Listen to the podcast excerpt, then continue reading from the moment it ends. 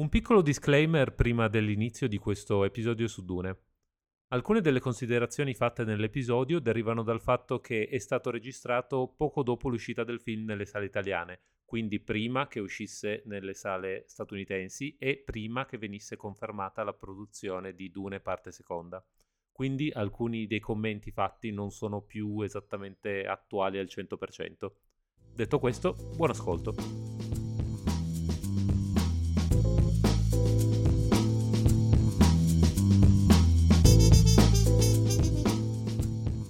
Va bene, questa volta sono stato io che ti ho, ti ho fatto soffrire.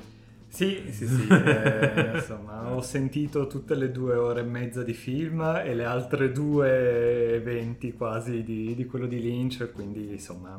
Non le riavrai mai indietro, mi no, spiace. Esatto. Purtroppo questo è un hobby che funziona così. È una le hai sacrificate all'altare del cinema. No, vabbè, poteva andare peggio, poteva fare una maratona di Transformers. Uh. Okay. Quindi, cioè, in verità, insomma, io dico dico perché la fantascienza non, non è il mio, però alla fine comunque sono entrambi film che vale la pena vedere. Meno male, adesso vediamo, vediamo quanto siamo in linea per questo episodio di Matinee, un podcast di cinema con Francesco e Daniele su Dune film 2021 di Denis Villeneuve con un cast, eh, non mi metto a fare la lista perché non finiamo più, mm-hmm. eh, tratto dal libro di Frank Herbert del 65. L'abbiamo visto insieme, sì. è stato bello avere l'opportunità di andare al cinema a vedere insieme una cosa. Non capita spesso, nell'ultimo anno non è capitato spessissimo. Ma esatto, in generale, però mm, insomma, è stato un bel ritorno. Infatti. E... L'ultimo era stato Tenet forse. Forse sì, mm, stiamo, wow. stiamo già migliorando. Infatti, forse nello stesso, sì, nello stesso cinema. Mm-hmm. E, ehm, che dire, ne stanno parlando tutti di questo film. Se ne, cioè tutti ne stanno parlando in molti di questo film. Ok, eh, stai già ritrattando. No, vabbè. Il, eh, sì, un sacco, ne stanno parlando un sacco gli addetti ai lavori, gli interessati di cinema, i critici, eh, il pubblico un po' meno. Ehm, c'è anche da dire che è uscito solo, non è ancora uscito negli Stati Uniti, è uscito esatto. solo all'estero dal punto di vista statunitense quindi eh, una grossa fetta del pubblico tipico ancora non l'ha visto. Eh, forse anche per quello non ci sono tanti meme ancora, non c'è ancora tu- tutto quel discorso, non è partito moltissimo. Sì, però non so se eh, ero io in una bolla social come spesso accade, però comunque se ne, se ne è parlato tanto prima sì. e poi quando è uscito è passato un po' sì, in perché, sordina. Perché era il, il primo evento mm. cinematografico degli ultimi mesi, cioè dopo Tenet non c'era più stata una roba veramente grossa, mi pare. Eh, c'è in arrivo... Beh, Fast and Furious 9. Ah già, che stupido, Fast and Furious 9, vero? Eh, tutta la roba Disney alla fine è uscita anche su Disney Plus, quindi non c'è stato tutto questo build up incredibile, poi erano comunque film un po' di serie B diciamo. Eh, e, eh, e, poi mentre nell'uscita di Dune si stava già iniziando a parlare anche di James Bond, James Bond quindi però forse Dune era un po' che non usciva una cosa, un, un, un, film evento così, quindi un po' se ne parlava.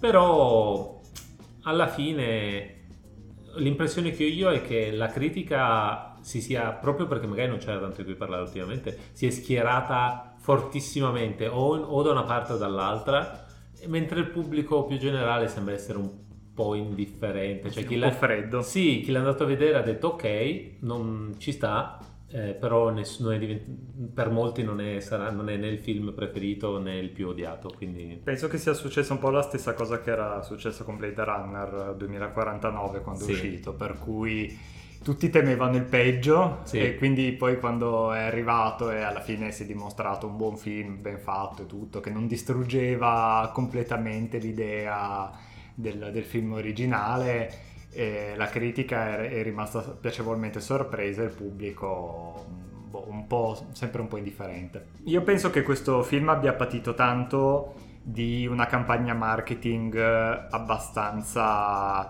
eh, ingannevole, mm. per cui io ho visto tendenzialmente non guardo i trailer, l'ho visto poi dopo aver visto il film e, ed effettivamente da come te lo, te lo mostrano sembra quasi nuovo Star Wars, cioè una cosa spettacolare con un sacco di combattimenti, esplosioni. In verità tutte le scene di azione del film le vedi nel trailer di due minuti sostanzialmente. E, e questo qua è un film in verità con un budget non basso, però comunque contenuto. Sì. È costato 165 milioni di dollari. E se conti che un film Marvel, diciamo di serie B come Guardiani della Galassia in cui non ci credeva nessuno è costato 170. Infatti. E tra l'altro penso che metà del, del budget qua sia andata ai nomi, sì, agli attori. sicuramente. Cast, Infatti anch'io quando, quando, ne parlavamo poi sono andato a cercarmi qualche numero. Eh, abbiamo cioè, 165 per questo film dove Crudelia ecco. è costato 100 milioni, va bene? Che non Do, è, dove non li hanno messi? Esatto, cioè, non, non, st- non, siamo proprio sulla stessa scala. Eh, il terzo film dello Hobbit, La battaglia delle cinque armate, è costato tra i 250 e i 300.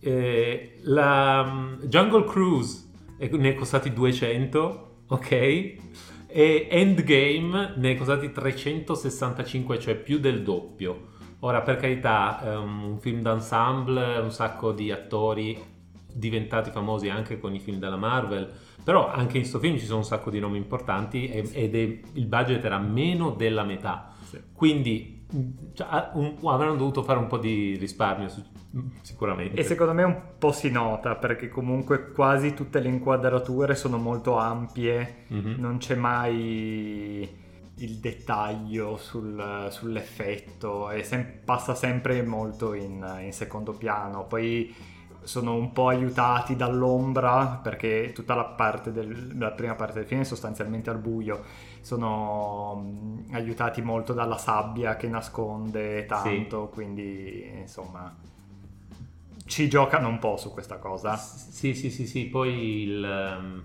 non lo so il, gli effetti speciali ci sono e sono anche ben riusciti quindi da quel punto di vista nonostante il budget non so, avranno fatto sicuramente dei buoni lavori, eh, magari non è tutto CGI, non so bene.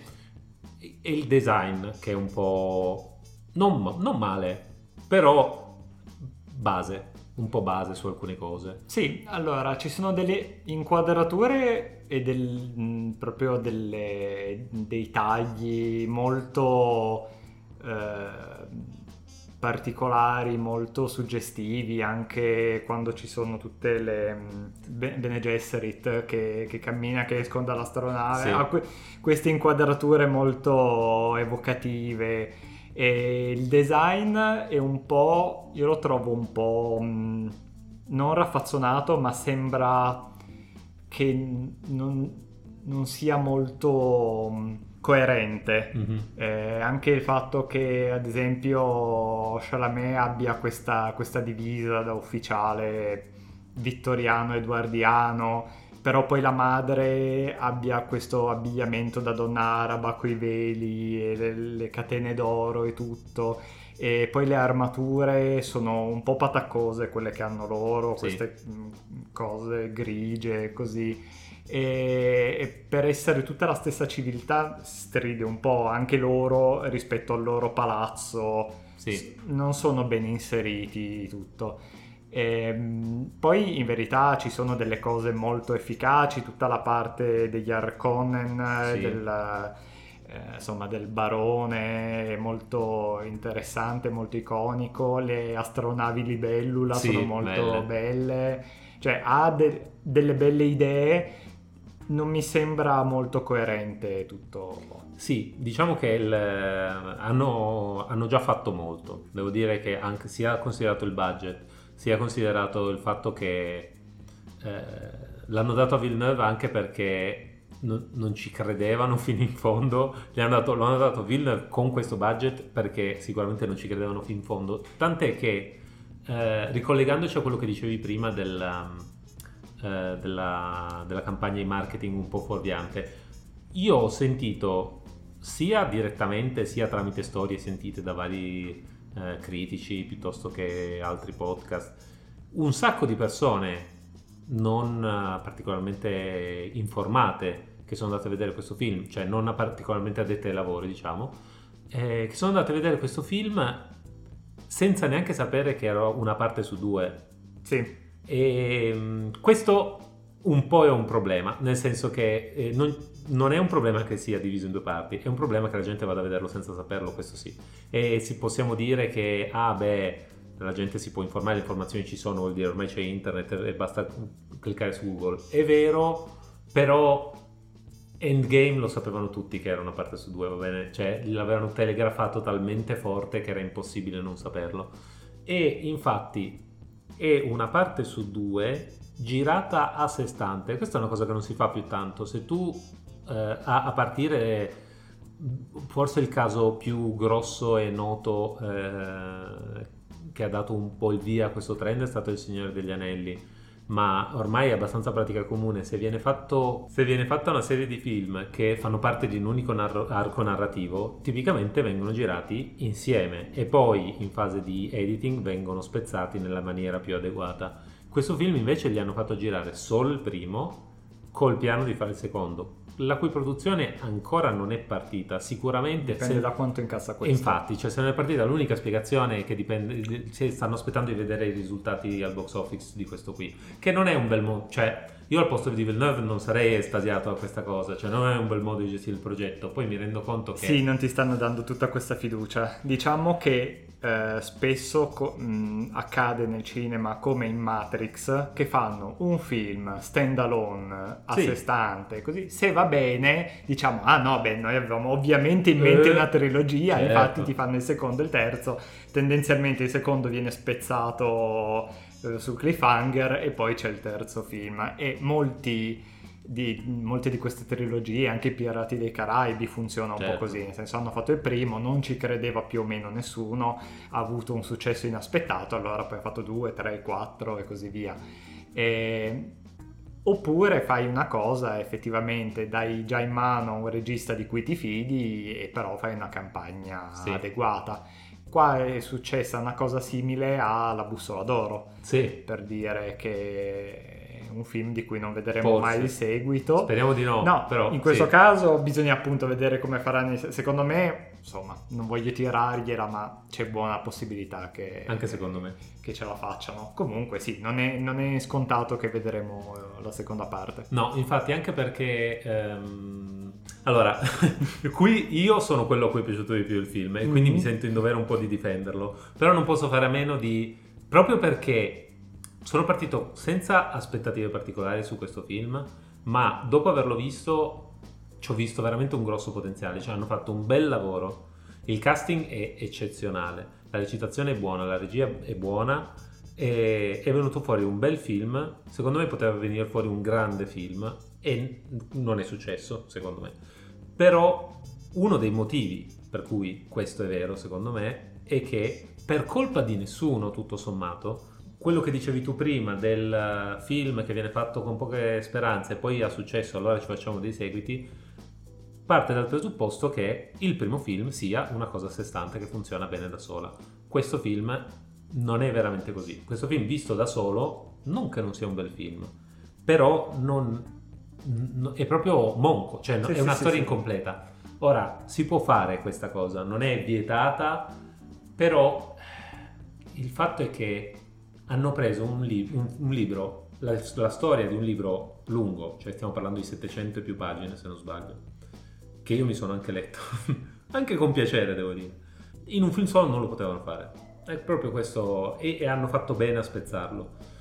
Però negli adattamenti, quando ti metti a fare un lavoro del genere, soffri sempre il fatto che il libro, quando è stato scritto, è stato pensato per avere un certo ritmo e per avere i, dei ritmi e dei picchi climatici in determinati momenti che come sempre riprendono un po' le solite strutture in tre atti piuttosto che in cinque atti. Nel momento in cui lo spezzi in due devi ristrutturare il tutto in modo che comunque io alla fine del primo film devo avere un, un climax importante che mi faccia uscire dal film non solo con la voglia di, venire, di vedere quello successivo ma anche con una piccola, um, un piccolo senso di chiusura e di, uh, di scoperta, di realizzazione. E, questo film, a, questo, a, questo, film un po' manca questa cosa, è, è un po' un peccato Non so se e come avrebbero potuto farlo, forse anche tenendo stessi, le stesse scelte narrative, gli stessi eventi, con un editing diverso forse sarebbero riusciti a rendere le cose in maniera un po' più, non so, un po' migliore magari spostare alcune cose, metterle come flashback invece che come evento lineare avrebbe potuto permettere, l'avevano fatto in Guerre Stellari e aveva salvato il film praticamente, il fatto di dare dei ritmi diversi ai, ai picchi drammatici eh, spostando cronologicamente le, le, le, gli eventi. E, ehm, non lo so, forse non, voglio dire, non, non, sto qui a dire che avevi fatto un lavoro migliore di Villeneuve perché non è vero. Eh, però mi, mi, dispiace un po' perché secondo me poteva venire veramente bene. Sì, mi ricorda molto quello che è successo quando è stato scelto molto arbitrariamente di dividere dei libri in due, penso all'ultimo Harry Potter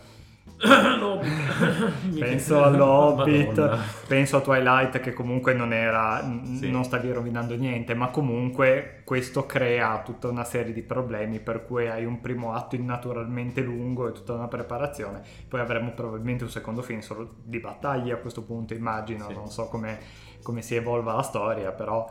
Eh, ma è una cosa che anche nel film di Lynch, che ha tutta un'altra serie di suoi problemi, che è stato disconosciuto dallo stesso. Lynch. E che io ti ho lasciato vedere da solo. Grazie, è stato un piacere. Mi... No, no, ma me lo guardo anch'io. Sì, sì, sì, sì, sì, sì, sì, sì, Grazie, adesso dovrò convivere tutta la vita con l'immagine di, di Sting con le mutande, con le ali. Quella l'ho vista anch'io. e, ehm, a parte tutto, eh, quello lì riesce a essere un film eh, paradossalmente più corto di questo, che però prende tutta la storia.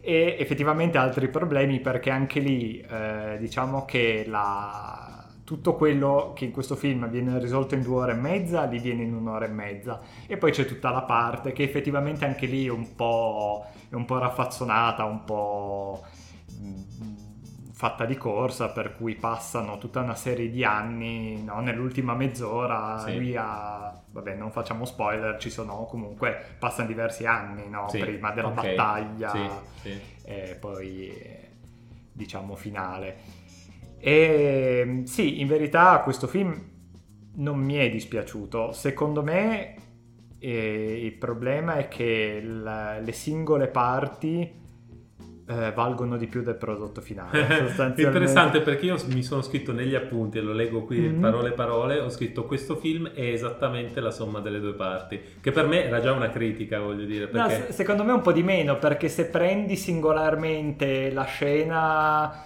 Eh, non lo so, la scena degli Arconnen eh, la scena della, della Bene Gesserit, eh, tutta una serie di cose, le visioni che ha sì. lui, la battaglia nel deserto, la scena dei vermoni, la scena del, ehm, dell'estrattore in panne, sono tutte belle scene di per sé. Però stringiamo un po', secondo me questo film avrebbe avrebbe fatto meglio a durare quei 20 minuti in meno. Anche secondo me, il, a me è piaciuta molto la regia, la fotografia, molto efficace. E io sono esattamente il tipo di persona che quando vede un film come Venom, mm.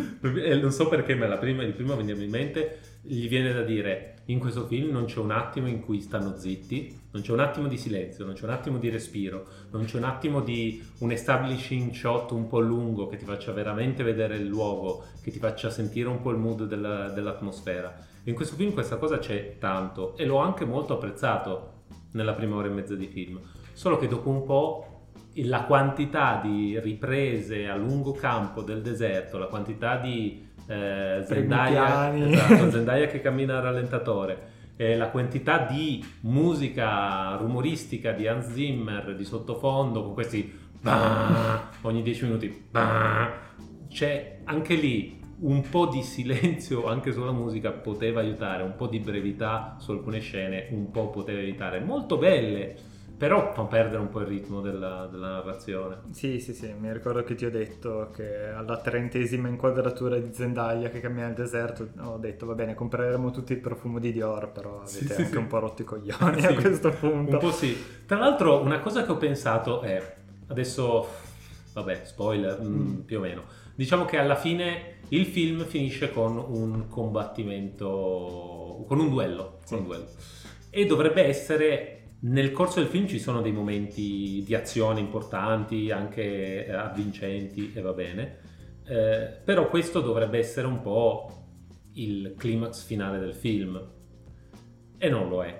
Cioè, in rispetto a quello che viene prima, risulta una scena non assolutamente bella, ma un po' debole, non ha lo stesso pathos di quello che viene prima e non, sembra un po' buttata lì quasi. Tutto sommato, tutte queste visioni di Zendaya se le avessero tagliate a metà e l'altra metà avessero, me- avessero iniziato ad anticipare l'arrivo di questo duello, perché in realtà ci sono delle piccole an- visioni, anticipazioni dell'incontro eh, che poi porta a questo duello, che sono interessanti. Se su, su, quella, su quella cosa avessero pigiato di più e se avessero pigiato di più sul, sul uh, significato emotivo che per Paul ha proprio quel duello, perché alla fine non, non, non, non, ti viene spiegato molto. Ci sono loro che ne parlano mentre lo guardano, dicono un paio di cose che fanno capire che per lui è un momento difficile, ma ce l'avessero fatto capire veramente, ci avessero portato veramente dentro la sua testa, questo finale poteva essere una cosa un po' più esplosiva, eh, anche solo introspettivamente, e allora, insomma, almeno un, un po' di soddisfazione finale. Non lo so, però questa è un'idea mia ma io mi fa strano che un film così lungo alla fine non affronti praticamente nessuna delle tematiche no, del, del, materiale originale. Sì. Perché io mi ricordo, cioè ho letto, sono andato a vedere le critiche del film di Lynch dell'84, sì. eh. a parte che Roger Ebert, eh, Roger Ebert, che era uno dei più famosi critici americani, sì. morto qualche anno fa eh, l'ha considerato uno dei peggiori film dell'anno e probabilmente del decennio. e quasi tutti i critici dicevano che era una cosa molto. una trama convoluta, non si capiva niente, sì. era molto. Poi io ho visto il film e in verità hai. Con costantemente degli spiegoni, hai sì. costantemente eh, monologo interiore di Paul e mm-hmm. degli altri personaggi, hai costantemente questo... una voce narrante. Esatto, questo purtroppo è un'eredità del libro di cui non si sono saputi Ma va benissimo, però il film di Lynch come dire, se non capisci questo, questo proprio ah, non ah, sì, è, è ostrogoto, perché qua non ti viene spiegato niente, che è una cosa che apprezzo. Però, come dire, da un libro che parla di tutta una serie di cose, della, della religione, del, dell'influenza della religione sulle persone, di questa metafora della spezia come petrolio, come bene per cui la gente sì. si uccide tutto. E poi c'è tutta la critica al mito dell'eroe, per cui lui all'inizio viene presentato come un eroe e tutti danno per scontato che sia l'eletto, che è, poi in verità no, sì. non è esattamente così. E tutto questo non c'è, quindi o ci sarà nel secondo film o lo stiamo saltando a pie pari. E, e il, guarda, purtroppo tra l'altro questo... Cioè, il, il, punto è che già il materiale di partenza ha un sacco di problemi. Per quanto a me piaccia, io ho letto solo il primo libro della saga di Dune, gli altri non li ho letti, ma so, li conosco un po', mi sono un po' documentato, ed è materiale che già ha, ha dei problemi suoi, perché abbiamo... Non per niente questo film era considerato ingirabile, sia perché ci hanno provato con dei fallimenti, ma proprio perché hai questo librone da 700 pagine che ti presenta una storia così messianica di questo pieno di introspezione, di ragionamenti e, e poca azione in realtà. Eh, di questo eroe incredibile che deve salvare il mondo e l'universo, eh, senza contare le, tutte le discussioni sul, uh, sul Salvatore Bianco e il, il, il razzismo e le, le minoranze che c'è chi dice di sì, c'è chi dice di no, non apriamo neanche quel vespiaio perché secondo me tanto non ne usciamo neanche, se non ne sono usciti in, in 60 anni non ne usciremo noi. Eh, però tutto questo, da, va, a tutto questo va aggiunto il fatto che questo libro è pensato da Ebert come primo di una serie nel quale il protagonista di Paul viene presentato in un certo modo, dove lui parte da ragazzo diciamo normale, adesso forse una parola, però eh, innocente, tra virgolette, e nel corso del libro accetta un po' malgrado il ruolo che gli hanno buttato addosso, e in questo film un pochino si inizia a vedere, di eh, profeta e salvatore, eroe massimo. E poi nei libri successivi questo viene contrastato col fatto che si vede come suo, questa sua crociata, che diventa poi una vera e propria guerra a livello galattico, eh, venga molto criticata. Cioè, Herbert la presenta come un avete voluto seguire Herbert. un profeta. Un, Herbert. Herbert questa cosa la critica, nel senso eh, fa una, una un, presenta, dice avete voluto seguire questo eroe, questo salvatore che è molto meglio, sembra essere molto meglio del governo galattico che Herbert era super antigovernativo e molto individualista, però poi dice non importa chi sia, una, una cosa così, una cosa diciamolo un po' anche fascista, eh, non è mai una, alla fine dei, dei, conti non è una cosa buona. Però questo nel primo libro non viene fuori. Nel primo libro viene fuori solo il setup e nel setup sembra che lui sembra debba veramente essere il nuovo Gesù. No, viene ribaltato poi nel secondo libro tutta questa sì, cosa. Nei, qua. nei libri sì, successivi. Sì, sì, Quindi eh, già il fatto di fare solo il primo libro ti lascia con una storia un po' eh, sotto certi punti di vista forse un po' problematica, però diciamo che possiamo chiudere un occhio perché anche molto, può essere vista molto allegorica. Tant'è che poi c'è gente che discute se questo è un fantasy oppure un fantascienza, anche lì un discorso un po' sterile onestamente perché eh, se, se, pensate, se, pensate, di, avere, di conoscere veramente la definizione che distingue tra fantasy e fantascienza, non mi scrivete perché mm, secondo me non avete, probabilmente non avete capito niente. Il, il, il, c'è, tutto un, c'è un confine molto nebuloso tra i due e un sacco di cose possono essere viste sia come una come, che come l'altra in base all'angolo in cui vedete. Sì, questa viene definita fantascienza morbida, nel senso sì, che sì. Non, è, non, è, tanto sulle macchine, ma è, insomma, esatto. è, è, una fantascienza molto anni 60. Diciamo che anche 2001 un po' sì. ha molto questa cosa di, di usare la fantascienza fantascienza per parlare dell'animo umano sostanzialmente. Esatto, infatti alla fine il,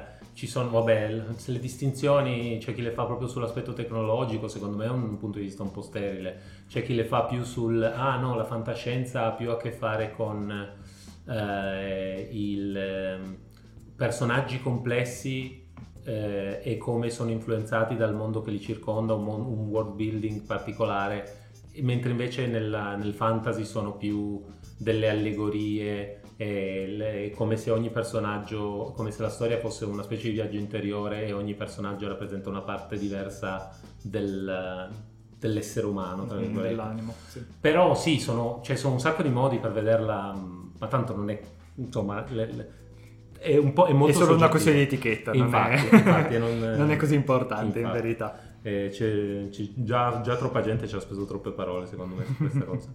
E, ehm, e, purtroppo, tra l'altro, questo sarebbe forse un, un, un, film su cui potremmo fare anche due episodi perché con la quantità di materiale che c'è stato dietro tra libri e film diversi e con la quantità di opinioni che sono girate in giro per l'internet che veramente a volte, a volte molto interessanti, a volte un po' ghiaccianti eh... No, ci sono, ci sono, un sacco di aspetti cui, su cui si potrebbe fare un, episodio, a parte che il libro di, il film di Lynch l'abbiamo appena citato tutto, poi c'è tutta la questione che per, per anni, eh, già prima del film di Lynch, eh, Dune era considerato un romanzo intrasponibile, c'era tutto il progetto di Jodorowsky che avrebbe dovuto coinvolgere gente come Dalí, Mick, J- Mick Jagger, Moebius Giger, Orson Welles, Alain Delon di Pink Floyd, cioè okay. Dan O'Bannon, lo sceneggiatore di Alien, cioè doveva essere una cosa pazzesca, ci sono anche dei documentari se vi interessa del film del Dune di Jodorowsky che non è mai stato fatto. Ah, sì. E, ehm, e una, poi tutte le influenze che ha avuto anche su Star Wars, su tutta la fantascienza. Già solo e mi ricordo che quando era uscito Avatar tutti facevano le battute su quanto fosse simile a Pocahontas e molto sì. più simile a Dune per molte cose. Sì. Cioè, questa cosa che lui va nella tribù e poi si scopre che l'è eletto e poi cavalca il, la viverna o il vermone. Sì. Ah, no? Ci sono tutte queste cose qua. Il blu degli occhi contro il blu della pelle. Ok, ok. Esatto, quindi poi in verità e tra l'altro l'ecologismo perché Avatar nonostante non sia non è assolutamente un film originale a livello di trama e tutto però secondo me molte delle critiche, soprattutto dall'ambiente americano, derivano dal fatto che è un film antimilitarista e molto ecologista e quindi sì. a molta gente è piaciuto odiarlo. Sì, tra l'altro il, um, secondo me una, una mossa abbastanza vincente di questo adattamento è che hanno ignorato alcuni temi magari difficili e, e anche difficilmente trasponibili del, del materiale originale e si sono concentrati su delle cose che magari risuonano di più con lo spettatore contemporaneo, ad esempio il, il, il lato ecologista. Eh, secondo me nel secondo film verrà di, fuori di più anche per via proprio della trama. Nel libro c'era, eh, però era un pezzo di 20 altri. In questo film gli hanno dato una posizione un po' più di primo piano contro quelle più politiche, le critiche al, so, ai sistemi politici che forse fatto in questo momento la gente si sarebbe un po' scocciata abbastanza in fretta. Può essere. Comunque il, credo che la, una, una, cosa che già dicevi tu mentre ne parlavamo l'altro giorno, alla fine quello, la cosa che rimane di più di questo film a me è, eh, al di là del fatto che sia bello, nel senso proprio visivamente interessante e ben recitato e tutto, è un segnale di uh, speranza nel senso che sono riusciti a fare, nonostante il basso budget, nonostante i produttori non ci credessero, no, non fino in fondo quantomeno, un film di qualità da un materiale molto difficilmente adattabile e che è un film evento, aperte e chiuse virgolette, senza essere l'ennesimo pezzo di una saga che va avanti da dieci anni, piuttosto che James Bond che va avanti da ancora di più, e, e, mettendoci dentro delle cose un po' interessanti, che non fosse proprio il solito omogenizzato eh, alla blockbuster di Hollywood. Eh, se questo darà un segnale magari alle, alle case produttrici che si possono provare a fare delle cose un po' più interessanti dopo questo, dopo Blade Runner che non è stato un successone ma non è stato neanche un vero e proprio flop, speriamo. Sì, io spero che questo film non venga troppo eh, penalizzato da una campagna di marketing assolutamente eh, sbagliata, per cui frotte di, di, persone andranno lì, tra l'altro eh, attirati da nomi di richiamo come Timothy Chalamet e Jason sì. Momoa, sperando sì. di beccarsi il nuovo Star Wars e trovandosi questo film, che comunque è un film autoriale, è un film che adesso, vabbè, io mh, non ho apprezzato personalmente, però riconosco tutta una serie di meriti. Comunque, secondo me è un film sbrodolato, troppo lungo nella prima parte, un po', un po raffazzonato sotto alcuni punti di vista, però è già straordinario che un film così esista sostanzialmente. Sì, sì, quindi, infatti.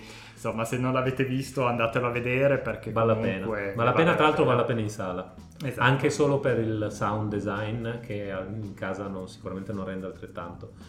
Comunque, budget 165 milioni, ne ha fatti al momento di, di, della nostra registrazione 100 milioni al botteghino non americano. Okay, Quindi, bene o male, non dovrebbe andare in perdita, mettiamola così. Se, andrà, se sarà un successone rimane da vedere, però insomma, almeno non sarà un flop.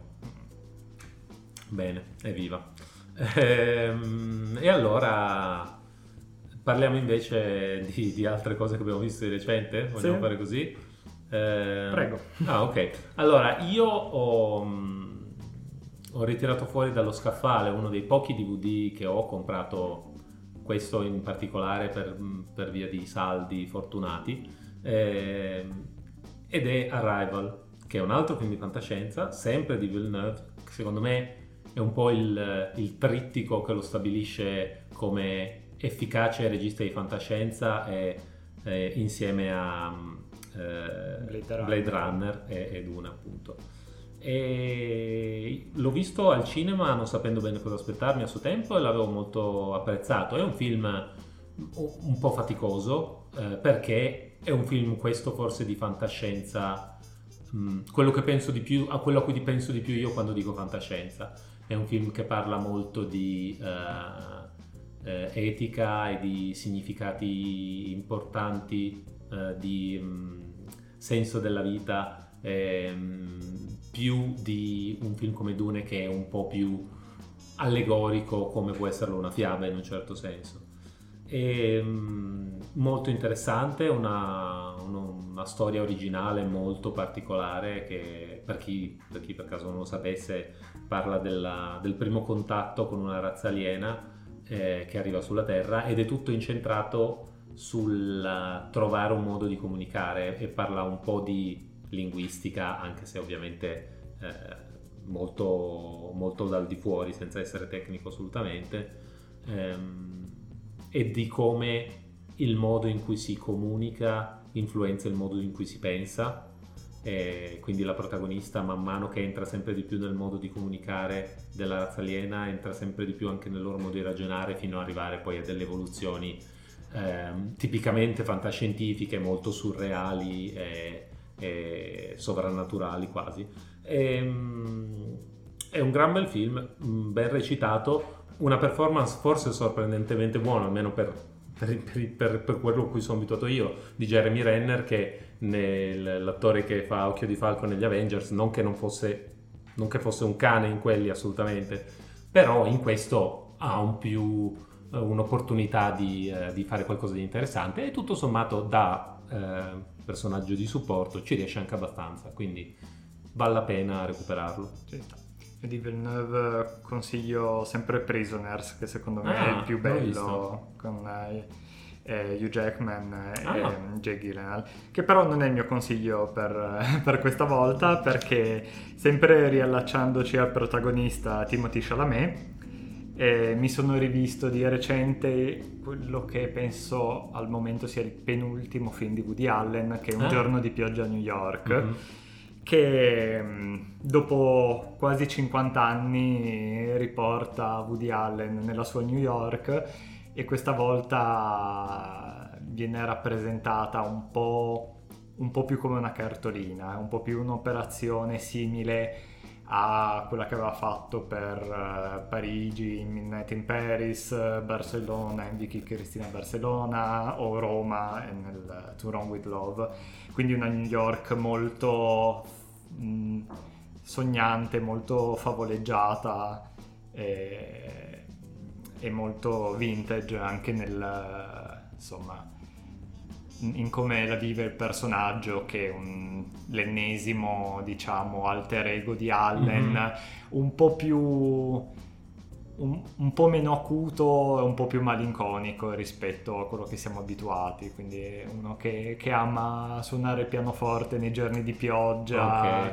e andare nei piano bar così e se non conoscete Woody Allen, eh, secondo me è un bel film con cui cominciare, lontano dalla scrittura geniale di, di Manhattan o di Ioenni o insomma i suoi più grandi lavori. Comunque è una commedia piacevole eh, con personaggi sempre ben scritti, dialoghi che funzionano e ha un buon ritmo e, e una bella atmosfera. E, ehm, ed è un tipo di film che non si fa più tanto perché la commedia romantica diciamo che l'abbiamo un po' lasciata negli anni 90 sì. adesso siamo forse un po' troppo disillusi sì. e, e, disincantati per fare questo tipo di film Woody Allen che ha una, ha una certa età è ancora legato mm-hmm. un po' a questi meccanismi e questi film in cui questi personaggi assolutamente malinconici sorseggiano drink negli attici,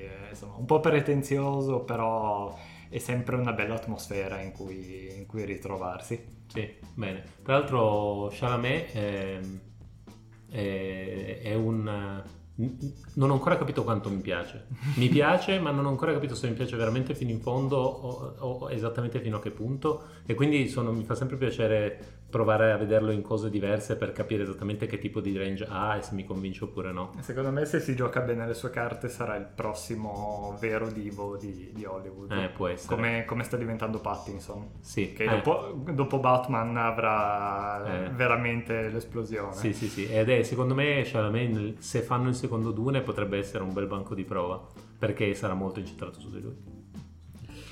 Bene, d'accordo, eh, direi che anche questa un po' eh, cercando di, di, di, trattenere tutte le idee a sto giro, però anche questa l'abbiamo portata a casa. Sì, sì, sì, diciamo che questo è stato un episodio molto difficile, insomma abbiamo riassunto un sacco, però insomma sì, sì, sì, anche questo l'abbiamo portato a casa. Infatti, magari al, al secondo, ad una seconda parte avremo modo di esplorare di più alcuni temi, chi lo sa. E nel frattempo, salutoni. Alla prossima.